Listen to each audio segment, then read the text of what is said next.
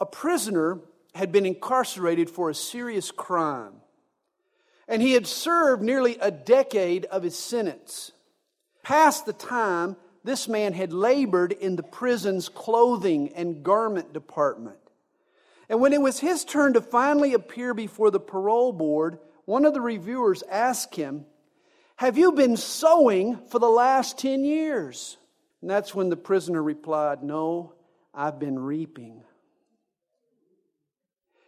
For it's true, we reap what we sow. And that's what Leviticus chapter 20 is all about. In this chapter, Moses dishes out the penalties for the crimes that he enumerated in chapters 18 and 19. Verse 1 begins Then the Lord spoke to Moses, saying, Again, you shall say to the children of Israel, Whoever of the children of Israel or of the strangers who dwell in Israel, who gives any of his descendants to Molech, he shall surely be put to death. The people of the land shall stone him with stones. This god Molech was an Ammonite idol. Molech means king. He was worshiped in Canaan, the land that the Israelites would inherit. And God warns his people not to worship this idol. You remember the cruel torture that went into the worship of this idol, how that they would lay their babies in the arms of this hollowed out image and they would stoke the image with fire until it became glowing hot, and they would lay the babies into the arms of the image, and the babies would literally be sacrificed, would be burned to death. And the priests would beat their drums and sound their horns to drown out the screams of the child. It was a terrible, terrible form of worship. And God wanted no part of it in his land, in the land of Israel. Under the Levitical law, idolatry and Molech worship was a crime punishable by death. And notice here the mode of execution it was stoning. In Israel, execution was always performed by stoning. The idolater was pummeled with rocks until he died.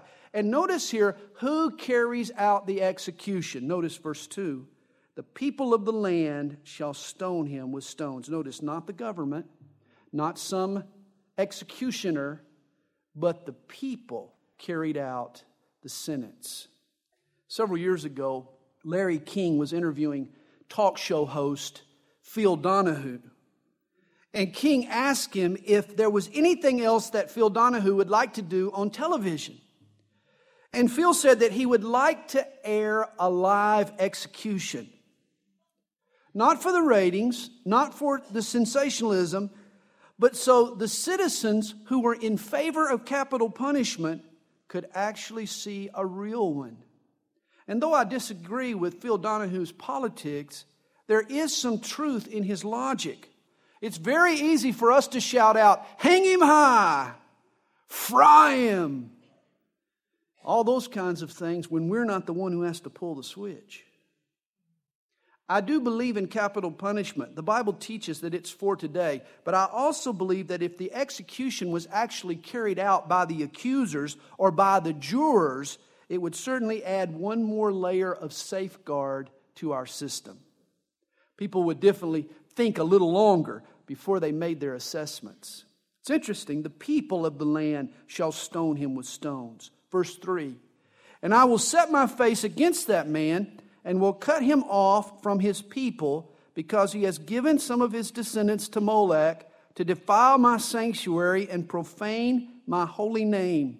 And if the people of the land should in any way hide their eyes from the man when he gives some of his descendants to Molech, and they do not kill him, then I will set my face against that man and against his family, and will cut him off from his people and all who prostitute themselves with him to commit harlotry with Molech. God was so intent of prohibiting this Molech worship that he assigned not only the death penalty to those who committed the crime, but in addition, if you knew of someone who was sacrificing his kids to Molech and you didn't report him, you too deserved a death sentence. I guess we could say that God was deadly serious about keeping Molech worship out of the life of his people Israel. Now, understand, when we study the Levitical law, it's important for us to grasp how it needs to be applied today. Here's what it does teach us it does teach us what matters to God and the degree to which it matters.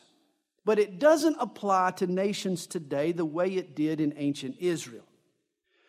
Israel was a theocracy. It was a nation under the direct rule of God in God's law. Old Testament Israel was an attempt to legislate morality and spirituality. In Israel, righteousness was enforced, immorality, idolatry were punished, often with the death penalty. And it's instructive to note that this enforced conduct, it failed to make a moral people. Case in point is this worship of Molech. You'd think with these stiff warnings here that the people would do anything but commit this crime. And yet, despite God's warnings, this remains a problem throughout Israel's history. It's amazing. If you flip over to 1 Kings chapter 11, verse 7, we're told that even King Solomon, for a while, the godly King Solomon set up altars dedicated to Molech. Obviously, all of the laws, all of the warnings in the world didn't cause the people to stay obedient to God and didn't cause them to love Him with all their hearts. You know, today, though all laws are based on some form of morality, laws in America do not serve the same purpose as the Levitical law. Our laws are designed to maintain a civil society. No one assumes that they're going to make you moral or spiritual. And none of us really want someone else telling us how to worship. It's interesting, there was no freedom of religion in Israel. I mean, you worship idols and you receive the death penalty. In America, though, freedom of worship is our most sacred possession. We need to understand that as Christians, we live under a new covenant, not the Levitical law, but under a new covenant. The Holy Spirit has now written God's law in our heart, and we learn to obey God from the inside out morality, spirituality are no longer mandated by external standards. They're motivated by inward transformation. This is how the Holy Spirit works in us. The goal for us today is not to kill the idolater, but to point him to Jesus and let Jesus turn that idolater into someone who loves him with all their heart. Well, verse 6 continues. It tells us that sorcery or divination also brought a death sentence. And the person who turns to mediums and familiar spirits to prostitute himself with them, I will set my face against that person and cut him off from his people. Now, here's what we should learn from this. Don't you think that checking out your horoscope in the newspaper or dialing the psychic hotline is no big deal to God? Apparently, it is. It's a life or death matter to God. He says, Consecrate yourselves, therefore, and be holy, for I am the Lord your God. As we've said before, to be holy is to be holy for God. And we should look to God alone as our counselor, not familiar spirits. And a familiar spirit was a spiritual being, namely a demon, with which we shouldn't be familiar. That's what a familiar spirit was. Our God in spiritual matters, in life itself, is to be God alone. And you shall keep my statutes and perform them. I am the Lord who sanctifies you. For everyone who curses his father or his mother shall surely be put to death. He has cursed his father or his mother, his blood shall be upon him. And this should be posted in the bedroom of every teenager in America. God is deadly serious about us respecting our parents.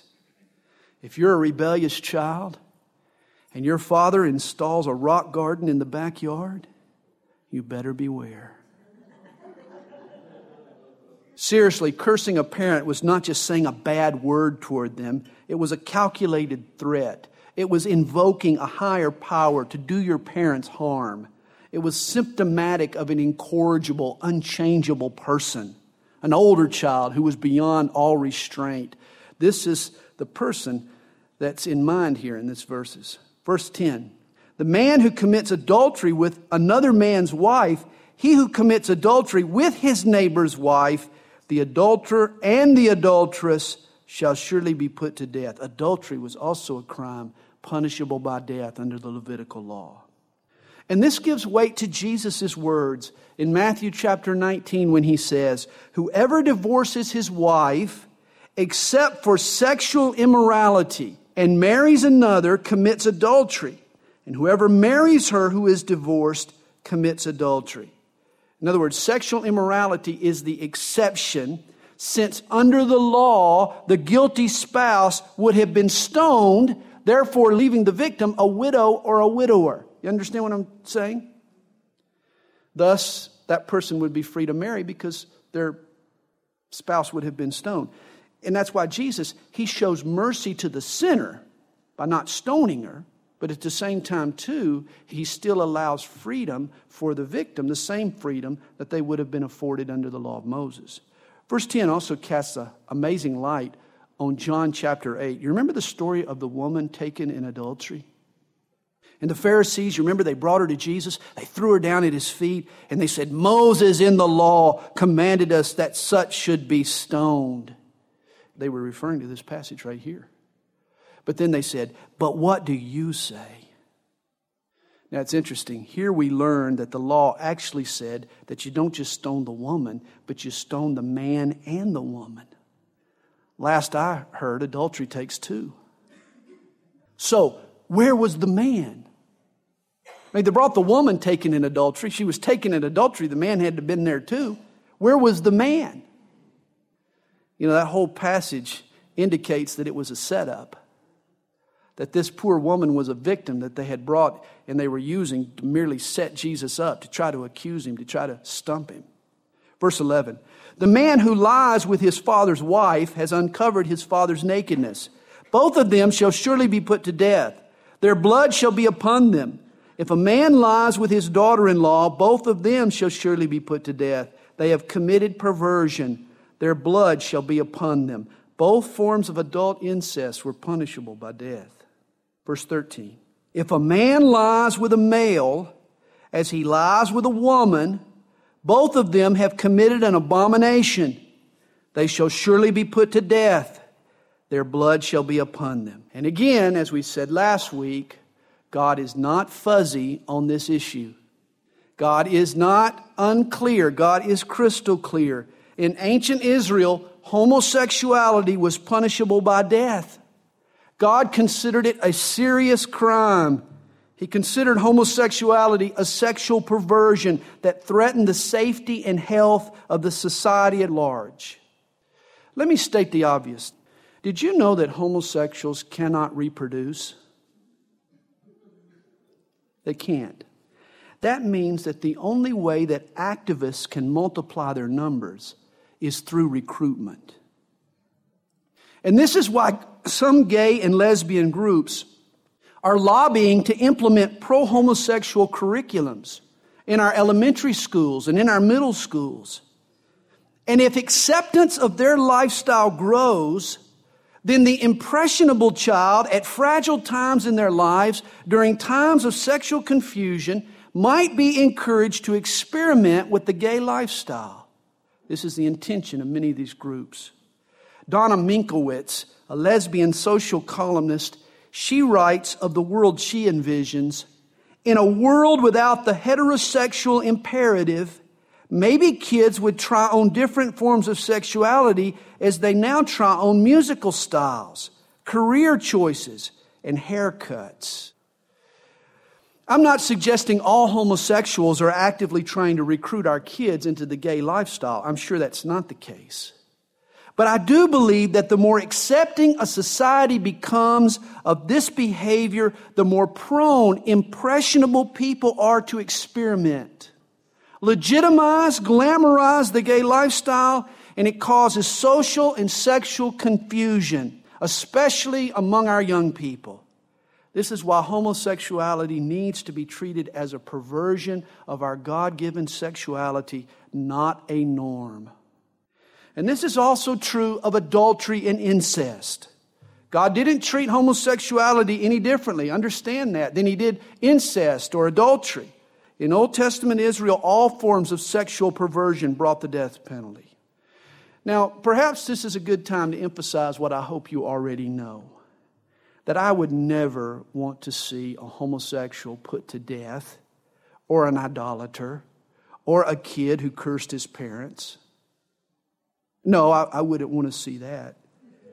Or an adulterer or a palm reader. The law teaches us lessons. After reading the law, I hope there's no question in your mind as to God's attitude toward these behaviors. But we also know that since the cross, Jesus died for homosexuals and for rebellious teenagers and for palm readers and for mediums and for sorcerers and the like. In fact, he died for all sinners on the cross. And this is why the law applied to ancient Israel, not to nations today. You see, the law of Moses was needed prior to the coming of Jesus because there was no power in that day to transform a human heart. The law provided external standards, but it had no power to affect an internal change. This is why the incorrigible person was eliminated from the camp. All he or she could ever be was a bad example. But under the new covenant, you see, there's hope. There's hope to change people. Through Jesus, even the worst sinner, even the most callous sinner, is not beyond the reach of God's grace. Aren't you glad?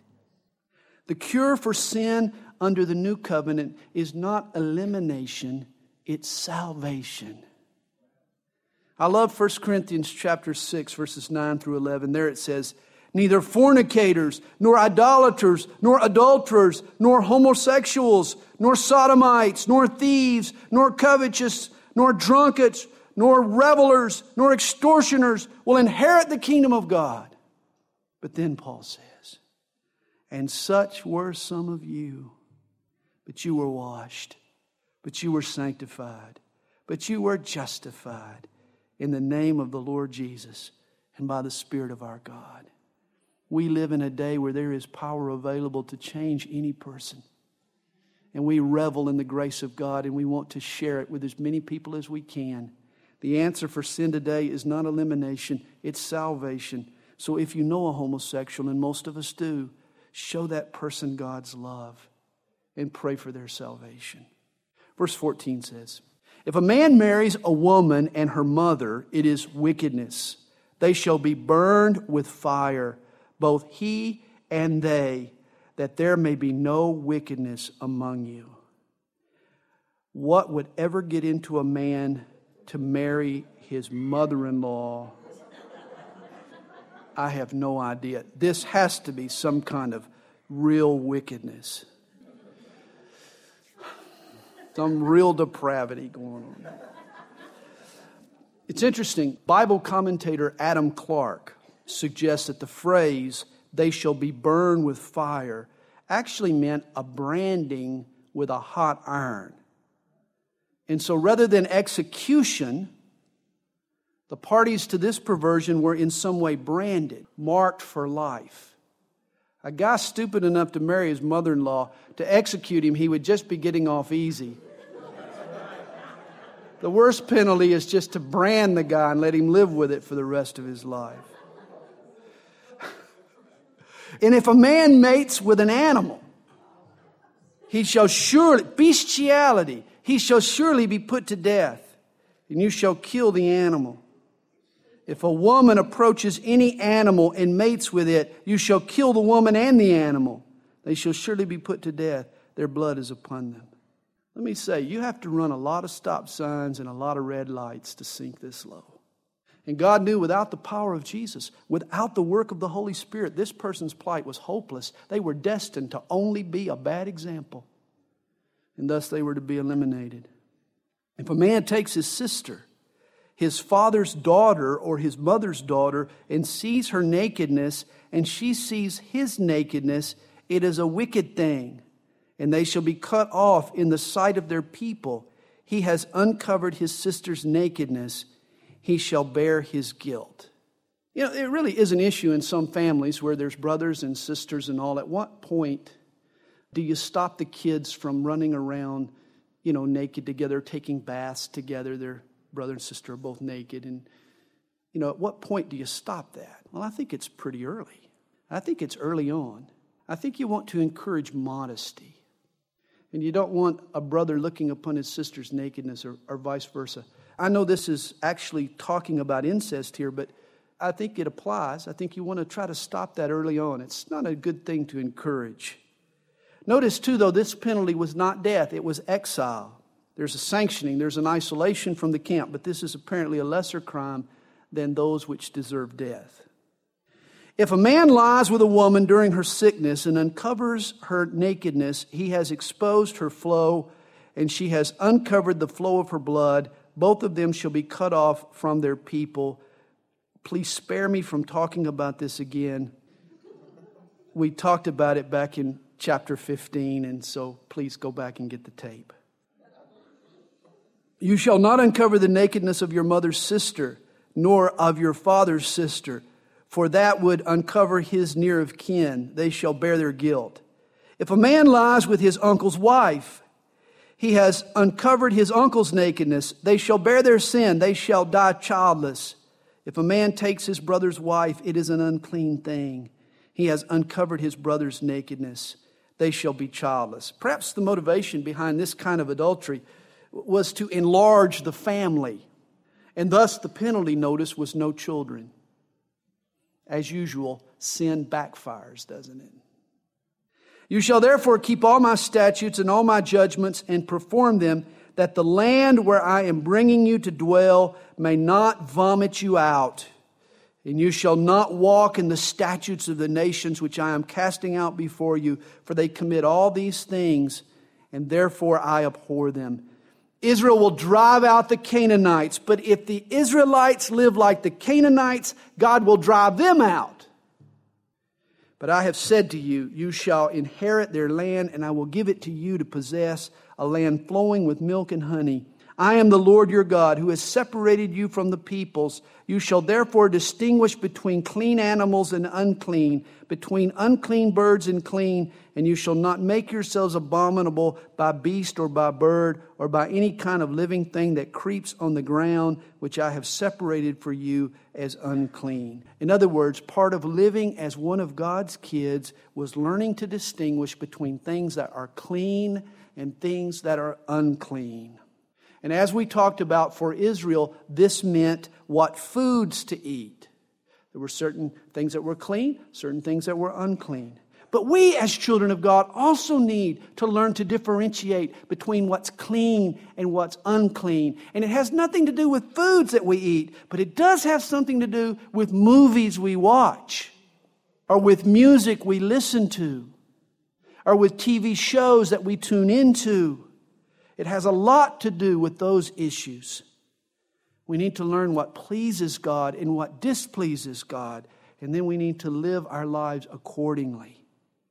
Verse 26 And you shall be holy to me, for I, the Lord, am holy, and have separated you from the peoples, that you should be mine. Verse 27. Just before we go on, isn't that a wonderful thing? God says, That you may be mine. Did you know God wants you as His own? Isn't that a wonderful thing that you're wanted by God? That He wants you to be His bride? He looks at you and He says, Oh, I'm so proud of you. You are mine. And so now that you've been honored in that way, now that you know you belong to God, live like it. Verse 27 A man or a woman who is a medium or who has familiar spirits shall surely be put to death they shall stone them with stones. Their blood shall be upon them. Don't dabble in the occult, in witchcraft, or in sorcery, or in divination. The execution of the criminal was the law's answer to these sins, but thankfully, that was not Jesus' answer. Remember when the Jews threw down that half naked, caught in the act adulteress, threw her down right at Jesus' feet? They said, Now Moses in the law commanded that such should be stoned, but what do you say? And here's what Jesus said it's music to my ears. Neither do I condemn you. Go and sin no more. That's what Jesus had to say. The law said, stone her. But Jesus said, Neither do I condemn you. Go and sin no more. That's what Jesus has said about us. Aren't you glad? The answer to sin under the law was the elimination of the sinner. The answer to sin with Jesus is the salvation of the sinner. That's why I follow Jesus, not Moses. Chapters 21 and 22 cover codes of conduct for the priests. And don't think these regulations don't apply to us. 1 Peter chapter 2 verse 9 tells us that in Christ we have been made a royal priesthood. Remember, a priest was a man who represented God to the people and then the people to God. And this applies to you and me as well. When we pray, we are bringing people to God. When we witness, we are bringing God to the people. Our job is prayer and share. And in chapter 21, we're taught to do it with care. We've also talked a lot about in Leviticus the difference between ceremonial and moral laws. And I just want to remind you of this distinction before we get into this chapter. Moral laws protected Israel from intrinsic evil. Ceremonial laws were symbolic. They taught spiritual lessons. They weren't always dealing with evil per se. And I say that because most of the rules here in chapters 21 and 22 were of the ceremonial variety, most of them. Verse 1 says, And the Lord said to Moses, Speak to the priests, the sons of Aaron, and say to them, None shall defile himself for the dead among his people, except for his relatives who are nearest to him his mother, his father, his son, his daughter, and his brother, also his virgin sister who is near to him, who has had no husband, for her he may defile himself. Otherwise, he shall not defile himself, being a chief man among his people, to profane himself. This was a ceremonial concern. Understand this. You see, the priest was to have no contact with death because he represented the living God. You see, death was sin's wages, it was a symptom of sin and therefore to withdraw from it was a sign of his own purity and the purity that God desired among his people. Today, of course, pastors officiate at funeral services. But in Old Testament Israel, you would never find a priest at a wake or at a memorial service, with one exception. The priest could attend the funeral of a close family member, in which case he would be coming for personal reasons rather than coming as God's representative. Verse 5 They shall not make any bald place on their heads, nor shall they shave the edges of their beards, nor make any cuttings in their flesh. We talked about this earlier also. These were all practices associated with Canaanite idolatry. And the priests of Israel were to have no appearance of evil, you know, in their practices, even how they dressed. They shall be holy to their God and not profane the name of their God. For they offer the offerings of the Lord made by fire and the bread of their God. Therefore they shall be holy. They shall not take a wife who is a harlot or a defiled woman, nor shall they take a woman divorced from her husband, for the priest is holy to his God. Since God always spoke of Israel as his wife, and since the priest represented God, then his bride represented the people. And this is why the priest was only to take a virgin bride. For God wanted his people, Israel, to be pure and to be spotless and to be faithful and to be dedicated to him alone. Understand, a lot of what's happening with the priest here is symbolic. He's a representative. And therefore, there are a lot of these laws here that apply to him that apply to him for symbolic purposes. Therefore, you shall consecrate him, for he offers the bread of your God. He shall be holy to you, for I, the Lord, who sanctify you, am holy. The daughter of any priest, if she profanes herself by playing the harlot, she profanes her father, she shall be burned with fire. And here is the only mention in the law of death by incineration. If the daughter of a priest becomes a harlot, She's not to be stoned, which was the customary form of execution, but she was to be burned. I mean, this is a priest's daughter who goes out and plays the harlot. She burns her parents. She breaks their heart, so she also gets burned. Verse 10 He who is the high priest among his brethren, on whose head the anointing oil was poured, and who is consecrated to wear the garments, shall not uncover his head nor tear his clothes, nor shall he. Did you know that when Jesus declared before the priest that yes, he was the Son of God, and you remember the high priest tore his garment? Did you know that he broke the law? He broke the Levitical law right here. The priest is not to tear his clothes. Nor shall he go near any dead body, nor defile himself or his mother or his father, nor shall he go out of the sanctuary or profane the sanctuary of his God, for the consecration of the anointing oil of God is upon him. I am the Lord.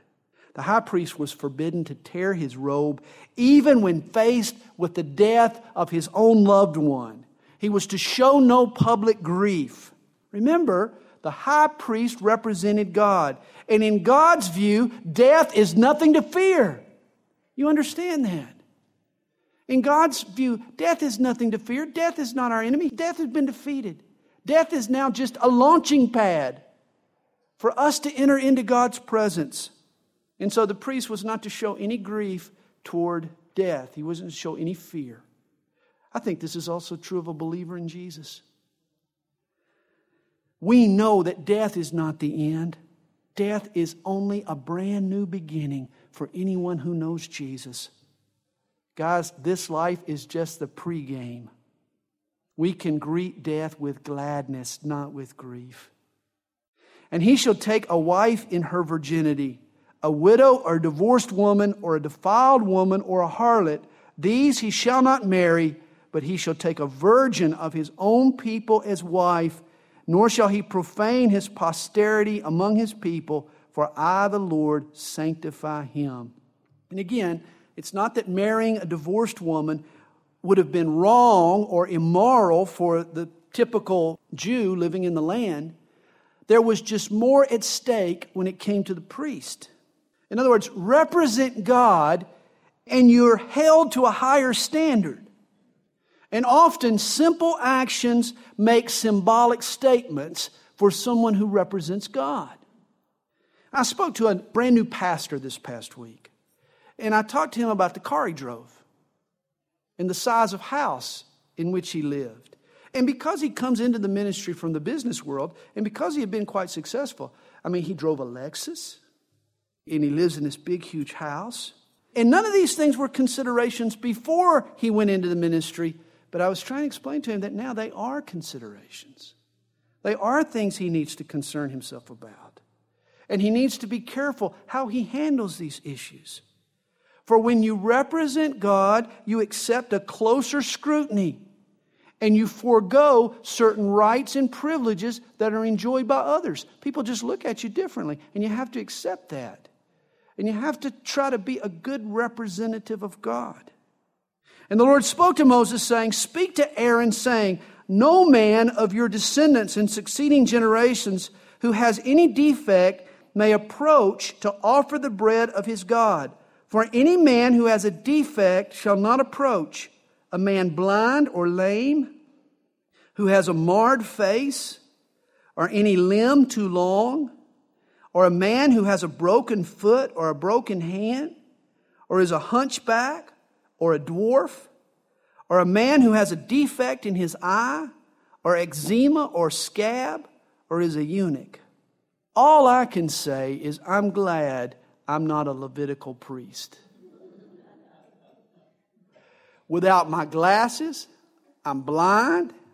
I got acne scars on my face. I'm sure one leg is shorter than the other. My back hurts so much. I'm getting a little bit of a hunchback. I got a scab. Nobody wants to see it, but I got a scab. I mean, I'd be, I only meet two qualifications. I'm no midget, and I'm definitely not a eunuch. Again, I'm so thankful we're not under the law of Moses. I'm so thankful we're under the grace of Jesus. But I want you to notice something important here. Notice that the priest was not to be a eunuch. I mean, if you were a eunuch, you couldn't be a priest. A priest had to be a family man. Notice that. You would want the man who represents you before God to be aware of family issues, wouldn't you? Of course you would. Guys, there is absolutely no biblical basis for the Roman Catholic doctrine of priestly celibacy. In fact, in the Old Testament, it's just the opposite. The priest had to be a family man. That idea of the priest being celibate, it's from pagan origins. You don't get it from the Bible. Which reminds me, you know, just recently, Pope John Paul died and he went to heaven. And immediately when he got there, he asked to go to the library. And once he got there, you know, got in the library, disappeared among the racks of books, and he was there for a long, long time. And, and all of a sudden, the angel that was sitting out at the front desk heard this blood curdling scream. And he was afraid, what happened to the Pope? And so he ran back, and there was the Pope. He was sitting at this desk, and he had this book out in front of him, and he was just shaking his head in frustration, and he was pointing down, and he was saying, There's an R. I can't believe it. There's an R. And the angel said, What do you mean? And he says, It says celebrate. celebrate. Well, no man of the descendants of Aaron, the priest, who has a defect shall come near to offer the offerings made by fire to the Lord. He has a defect. He shall not come near to offer the bread of his God. He may eat the bread of his God, both the most holy and the holy, only he shall not go near the veil or approach the altar because he has a defect. Lest he profane my sanctuaries, for I, the Lord, sanctified them. And Moses told it to Aaron and his sons and to all the children of Israel. There was no need for handicap parking spaces in the priestly parking lot because there was no birth defect, no disabilities allowed among the members of the priesthood. Notice verse 22 says that an injured Levite could remain on the payroll and could fellowship with God. He could eat of the offerings, but uh, he couldn't actually serve in the public role of a priest. In other words, this law says nothing about God's love for the injured Levite or the disabled Levite. God loved him. And God wanted to fellowship with him. But God said that he couldn't serve in public ministry. And the reason, again, was ceremonial. God wanted to teach his people that he required perfection. That's what we need to learn. That when you go to God on your own, God expects perfection. That's why none of us can be saved on our own. That's why none of us can ever meet up to God's standard on our own. That's why we need Jesus. But in the Old Testament, these things were all lessons. And so God expected perfection from the sacrifice. He wanted an unblemished lamb. And from the priest, he wanted an unblemished priest offering it.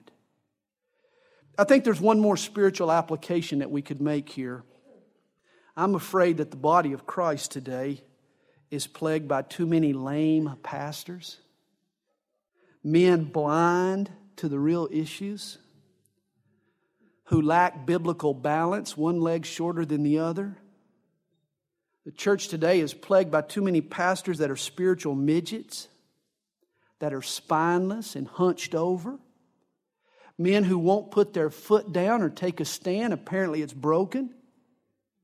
Men who act rashly. And men who are spiritual eunuchs. They're unfruitful. They're not winning people to Jesus. And we need to forbid these kinds of men from being in the public ministry of the church. Did I water that down too much? Chapter 22. Then the Lord spoke to Moses, saying, Speak to Aaron and his sons that they separate themselves from the holy things of the children of Israel, and that they do not profane my holy name by what they dedicate to me. I am the Lord. Now, the priest handled the holy things the blood, the showbread, the sacrifices, the holy things. But if a priest was unclean for whatever reason, that disqualified him from ministering while he was unclean. If he did publicly minister, he would profane God's holy name. And what God is teaching us here is that while he's unclean, he needs to stay away from handling the holy things. God is teaching that a man's purity is strategic to his ministry that if you're going to handle holy things, you need to live a holy life. Did you get that? You know, that seems so simple. That seems like a no brainer.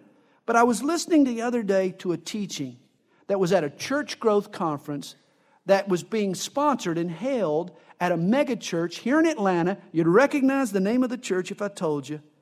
And the pastor was suggesting in the tape that we find engaging presenters within the church and we let them do the teaching.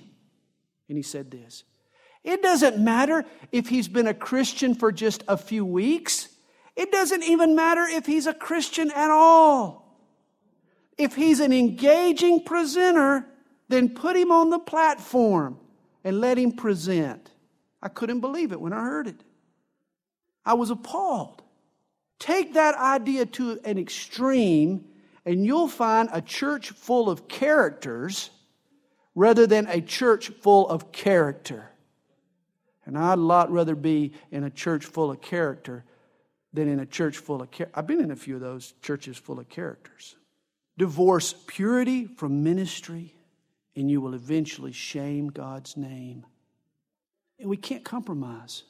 Just because you're a flamboyant speaker, just because you're some kind of fancy talker, that doesn't mean you're qualified to be up in front of the people representing God. There has to be holiness, there has to be some purity in your life, there has to be a standard for living. Verse 3 Say to them, Whoever of all your descendants throughout your generations who goes near the holy things which the children of Israel dedicate to the Lord, while he has uncleanness upon him, that person shall be cut off from my presence. I am the Lord. Whatever man of the descendants of Aaron who is a leper or who has a discharge shall not eat the holy offerings until he is clean. Again, if a priest is unclean, it doesn't mean that he has to step down permanently, but it does mean that he has to take a back seat until his uncleanness has passed. And whoever touches anything made unclean by a corpse, or a man who has had an emission of semen, or whoever touches any creeping thing by which he would be made unclean. And we talked about why these things make you ceremonially unclean. And again, that was back in chapter 15 when we had that fun night where we discussed all of the bodily discharges. And if you want to sit down for a night of secretions and bodily discharges and the issues on the issues, you can go back to that tape. Or any person by whom he would become unclean. Whatever his uncleanness may be, the person who has touched any such thing shall be unclean until evening, and shall not eat the holy offerings unless he washes his body with water. And when the sun goes down, he shall be clean. And afterward, he may eat the holy offerings because it is his food. At sundown, the priest was reinstated. And I want you to notice this is always the goal of spiritual discipline restoration, reinstatement, always. And remember, sundown, not sunrise, not midnight like we do, but sundown was the beginning of the Hebrew day. Remember in Genesis? And the evening and the morning were the first day. Sundown was the beginning of the Hebrew day, and that's why it's no accident that God planned for his priests to start each new day with a brand new start. If you were unclean, you were unclean only until sundown, until the beginning of a new day. With a new day, you got a new start. And this is God's plan for us. I love a new day. It's a new start. You know, we got beat pretty bad Friday night, but you know, our next game will start zero to zero. It's a new start, a new day. Tomorrow's a new day. If you blew it today, ask God to forgive you. You're unclean today, okay, but you got a new day, and you start over clean the beginning of tomorrow. Make the most of it. Don't forget Lamentations chapter 3, verses 22 and 23. Through the Lord's mercies we are not consumed because his compassions fail not. And this excites me. They are new every morning. Great is your faithfulness. Verse 8 Whatever dies naturally or is torn by beasts, he shall not eat. To defile himself with it, I am the Lord. So if you're a priest and you're on your way home tonight and you see a possum on the side of the road, no roadkill for you. They shall therefore keep my ordinance, unless they bear sin for it and die thereby. If they profane it, I, the Lord, sanctify them. No outsider shall eat the holy offering. One who dwells with the priests or a hired servant shall not eat the holy thing. In other words, the priest, you know, he has some golfing buddies. They go play golf. They come back over to the house. They're not priests, but they come back over the house. He's hanging out with his buddies. You know, he can't pull out the sacrificial meat and have a barbecue. I mean, the part of the sacrifice intended for the priest was only to be eaten by the priest. In other words, he had to be careful when he dealt with holy things. And here in the church, in our church, you know, those of us on staff are dealing with people's lives and the scriptures and doctrine, and we're dealing with holy things. So we have to be very, very careful how we handle them.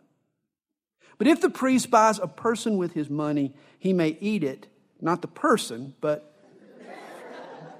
the meat, you know, that's hanging around. And one who is born in his house may eat his food. The priest's slave and the priest's child were part of his household, and therefore he could eat the sacrificial meat from his table.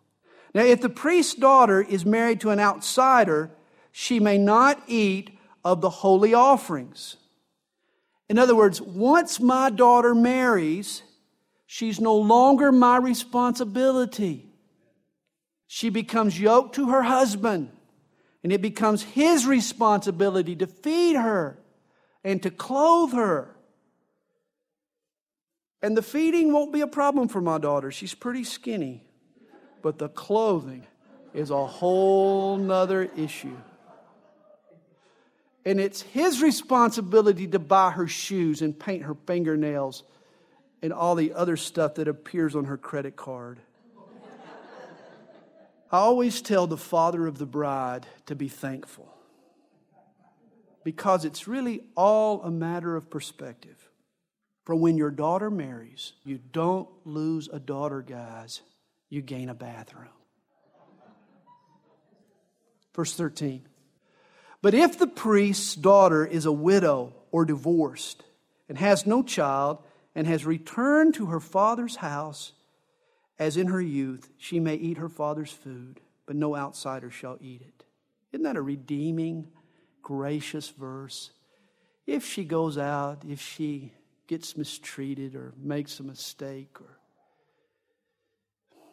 you know some guy cheats on her and she's left you know without a husband hey take her back bring her back into your home feed her the holy meat the sacrificed meat Feed her from God's table. That's a redeeming, gracious verse. And if a man eats the holy offering unintentionally, then he shall restore a holy offering to the priest and add one fifth to it. They shall not profane the holy offerings of the children of Israel, which they offer to the Lord, or allow them to bear the guilt of trespass when they eat their holy offerings, for I, the Lord, sanctified them. And the Lord spoke to Moses, saying, Speak to Aaron and his sons and to all the children of Israel, and say to them, Whatever man of the house of Israel or of the strangers in Israel who offers his sacrifice for any of his vows or for any of his freewill offerings, which they offer to the Lord as a burnt offering, you shall offer of your own free will a male without blemish from the cattle, from the sheep, or from the goats. Whatever has a defect you shall not offer, for it shall not be acceptable on your behalf. And whoever offers a sacrifice or a peace offering to the Lord to fulfill his vow, or a free will offering from the cattle or the sheep, it must be perfect to be accepted. Therefore, there shall be no defect in it. God requires perfection from both priests and from the sacrifices. Those that are blind or broken or maimed or have an ulcer or eczema or scabs, you shall not offer to the Lord nor make an offering by fire of them on the altar to the Lord.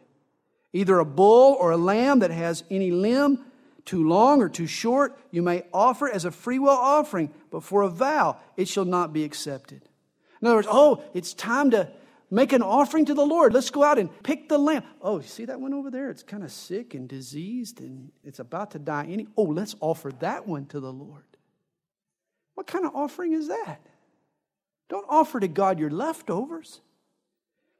You shall not offer to the Lord what is bruised or crushed or torn or cut, nor shall you make any offering of them in your land, nor from a foreigner's hand shall you offer any of these as the bread of your God, because their corruption is in them and defects are in them. They shall not be accepted on your behalf. In Malachi chapter 1, verse 8, God said to the Israel of his day, And when you offer the blind as a sacrifice, is it not evil? And when you offer the lame and sick, is it not evil? Offer it then to your governor would he be pleased with you? Would he accept you favorably? I mean, they were offering gifts to God that they wouldn't even offer the local politician. They were giving God their leftovers rather than giving to God their best. And are you guilty of the same? We send our old clothes that we wouldn't be caught dead in anymore to the Salvation Army, and then we call it a great sacrifice.